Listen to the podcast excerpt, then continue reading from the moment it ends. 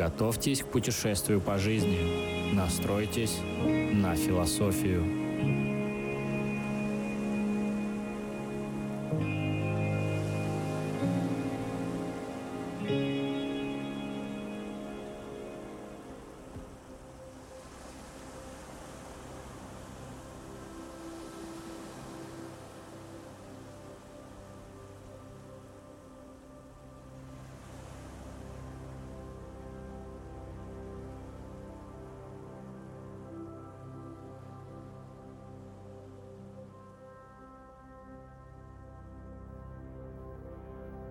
Всем привет!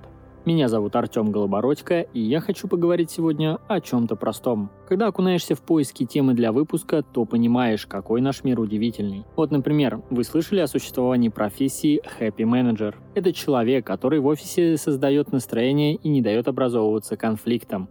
Или вот другой пример. Я прочитал статью по изучению медитации и понял, насколько мизерно мы изучили себя и свое сознание. Листая статьи, я понял, как многое хочется узнать и рассказать, те как знанием и понимание их у меня в такие минуты вызывает радость и страх. Ведь нельзя всего знать и лучше заняться своей жизнью. Она может не такая интересная, как у хэппи-менеджера или ученого, снимающего показания с буддийского монаха, но все, что вижу, это образ, придуманный мной. В статье не говорилось о том, как они делают отчет работы, чем жертвуют и что это такое. Я представил себе более интересный мир, позабыв о том, что все относительно, и главный герой в фильме под названием «Жизнь» — это я сам. Каждый, кто слушает этот подкаст, является центральным персонажем своей жизни. Сегодня мы поговорим о том, что делать, если кажется, что Земля уходит из-под ног, и вы ничего не контролируете, и нет сил идти дальше. Главный герой в 13 выпуске подкаста «Философия 2.0».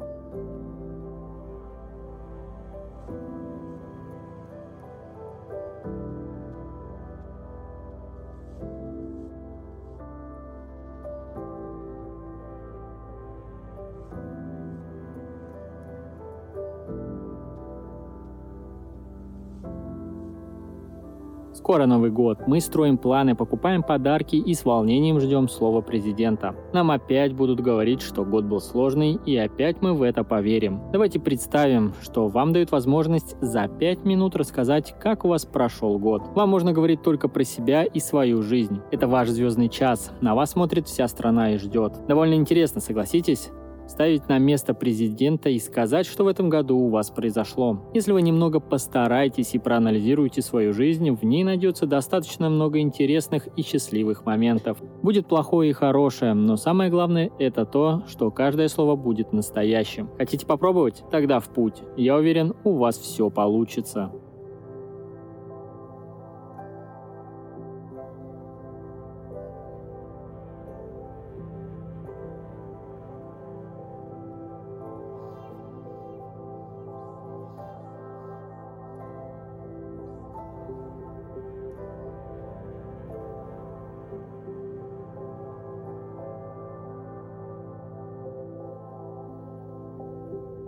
Есть моменты в жизни, когда мы оглядываемся назад и не понимаем своих чувств и желаний. Для начала посмотрите свое окружение. В психологии есть такой термин, как газлайтинг. Это одна из форм психологического насилия, где происходит постоянное обесценивание наших переживаний и суждений. Не всегда данная проблема нам заметна и кажется, что все нормально и ничего страшного нет. Другие люди лучше видят и знают, что мы чувствуем. Из-за этого внутри нас происходит борьба, сжигающая нас изнутри. Отрицание реальности и навязывание чужого мнения является основой газлайтинга.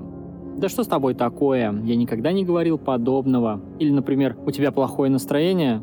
Да ладно тебе, тебе просто кажется. Или ты не устала, это депрессия у тебя, наверное, развивается. Примеров много. Думаю, вы слышали их от близких людей, друзей или начальников. Складывается ощущение, что все знают вас лучше, чем вы сами. Я просто это безмолвное животное. Нам очень важно поддерживать свое существование. То, что я нужен, подтверждение адекватности моих высказываний, нормальности моего восприятия. Мы периодически сверяем часы с другими людьми, проверяя свою систему координат. Мы не просто принимаем от других данный вид насилия, но и сами принимаем одобряем данное поведение по отношению к другим. А как известно, моя свобода начинается там, где заканчивается свобода другого. Поэтому важно научиться не просто уметь выявлять данную проблему у других, но и у себя. Ведь начиная с себя, мир будет меняться вместе с вами. Итак, проблема говорена, и уже можно начинать с ней работать. Существуют тактики поведения, с помощью которых взрослый человек может противостоять данному давлению.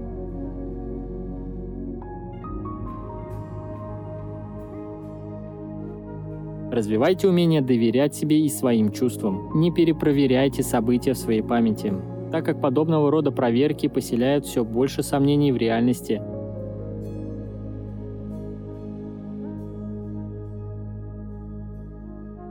Отстаивайте свою точку зрения. Постарайтесь четко описать свои чувства и ситуацию, которая их вызывала. Например, «Меня очень разозлило ваше оскорбительное поведение по отношению ко мне, а сейчас меня раздражает, что вы пытаетесь выставить меня сумасшедшим».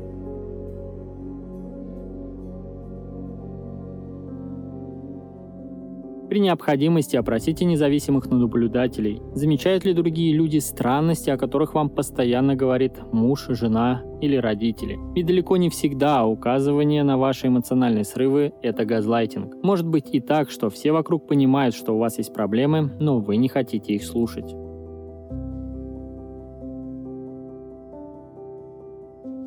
Если вы подозреваете, что газлайтинг имеет место в вашей семье, обратитесь к семейному психотерапевту. Семейная психотерапия поможет распутать сложный клубок сводящего с ума взаимодействия. Нередко бывает так, что человек, практикующий газлайтинг, понимает это только на сеансе у психотерапевта.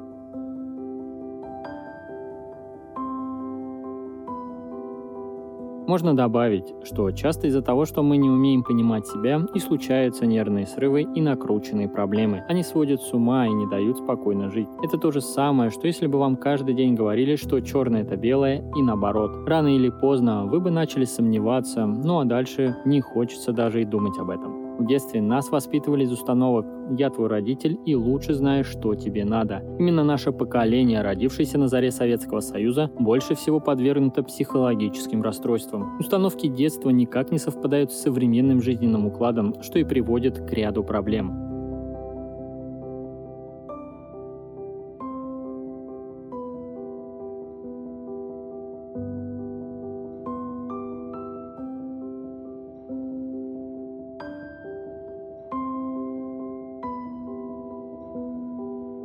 Познание себя и есть моя философия. В одной из статей, прочитанных на днях, было очень тонко подмечено, к чему сегодня стремится человек. В ней говорилось, что одна из самых популярных книг в этом году стала книга Михаила Лобковского «Хочу и буду». Кто-то тонко подметил на этот счет, что люди сегодня ищут счастье. Не просто жить в постоянных проблемах и их решениях. Не просто изматывать себя переживаниями, чтобы потом ощутить эйфорию от непроизошедших событий и так далее. Только здесь и только сейчас.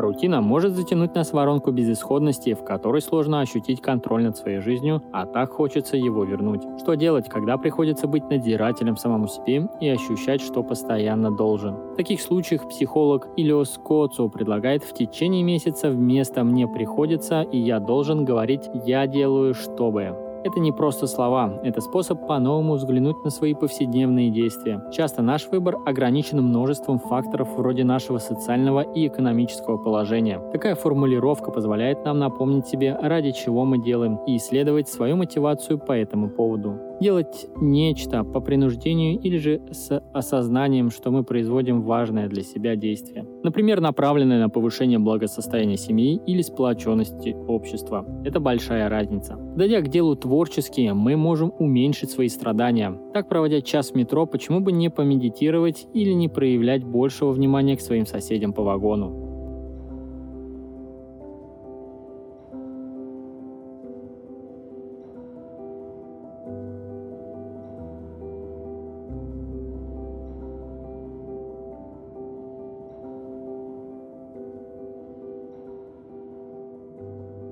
Никто, кроме нас, не сможет прожить нашу жизнь и справиться с нашими проблемами. Волшебник на голубом вертолете – это вы, только вы его прячете. Внутри нас всегда борются две личности. Одна живет установками прошлого, пытается понравиться обществу и не хочет ничего менять, потому что тело привыкло к химическому фону, вызванному нашими эмоциями. А другая – это голос, кричащий порой так сильно, что становится невыносимо, и мы пытаемся его заглушить. Мы думаем, что управляем своей жизнью, но это не так. Нами управляет прошлое, наши переживания и триггеры, активирующие одни и те же процессы поведения. Задумайтесь, сколько одинаковых до автоматизма действий мы совершаем ежедневно. Скажите, разве это вы делаете? Разве не хочется немного поменять свой день, свои мысли, поведение и хоть раз прожить день так, как хочется голосу, орущему внутри, без переживаний, проблем или зацикленных мыслей, ведущих в тупик?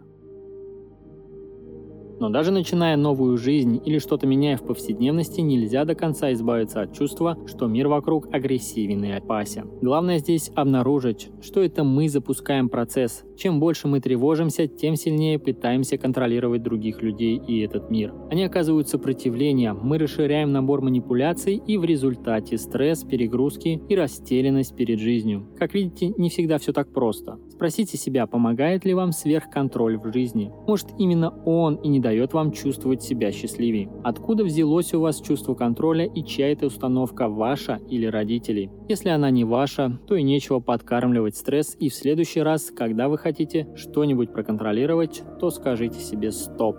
То, что я делаю, это не мое желание, и возникло оно в обстоятельствах страха. Я не хочу жить с этой привычкой и могу с легкостью обойтись без нее. Эта реплика поможет провести границу между своим взрослым внутренним «я» и детскими убеждениями. Принимая факты о себе, вы уже разрываете плохие связи и ослабеваете их хватку. Понимая суть проблемы и видя ее источник, у вас есть все ресурсы, чтобы начать меняться, смотреть на себя по-новому и привносить в жизнь радость. Каждый из нас уникален, но так уж сложилось, что проблемы у всех очень схожи. Они могут иметь разные источники причины, но портят нас одинаково. Чтобы отключить команды нашего внутреннего контроллера, надо сначала осознать, как он управляет нами. Разобраться помогут упражнения, которые предлагает американский психотерапевт Томас Троуп в своей книге «За пределами страха».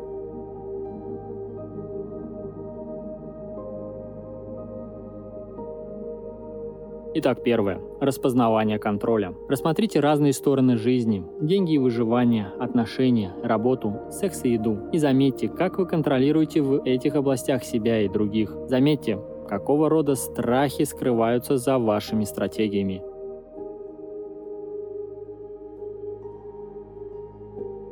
Второе. Наблюдение за беспокойством. Отмечайте в течение дня каждый момент, когда вы теряете спокойствие. Спрашивайте себя, что заставляет меня беспокоиться, что особенного кто-то сказал или не сказал, сделал или не сделал, что создало это беспокойство. Или какая ситуация и что именно в ней вызвало у меня беспокойство. Третье распознавание своих реакций. Затем заметьте, как вы реагировали на это беспокойство, что вы сделали или не сделали, как вы попытались изменить ситуацию другого или себя. Четвертое. Распознавание реакций других людей. Заметьте эмоциональную реакцию другого человека. Это может быть гнев, отдаление, борьба, шок или угождение. Какие чувства возникают у вас в ответ на эту эмоцию? Получаете ли вы при этом от другого то, что хотели? Итак, пятое. Распознавание ран. Подумайте, какие внутренние раны скрываются за вашей реакцией. Каким образом они заставляют вас чувствовать себя отвергнутым, стыдящимся, испуганным, ошеломленным или недоверчивым.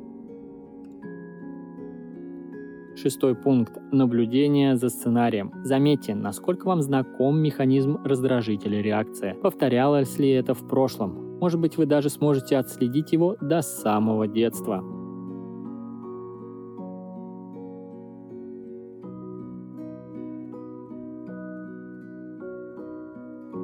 В заключение хотелось бы напомнить, что познавать мир надо начинать с себя. Порой так страшно заглянуть внутрь, потому что мы не знаем, что там увидим. Ребенка, который не виноват, что появился на свет и вынужден нести груз своих родителей и искалеченного общества, или мы боимся, что наши желания не совпадут с нравственными ориентирами. Как бы то ни было, мы должны пройти свой путь и не нести груз ответственности за других. Наша психика очень чувствительна, и ей надо помочь, ведь она помогает нам.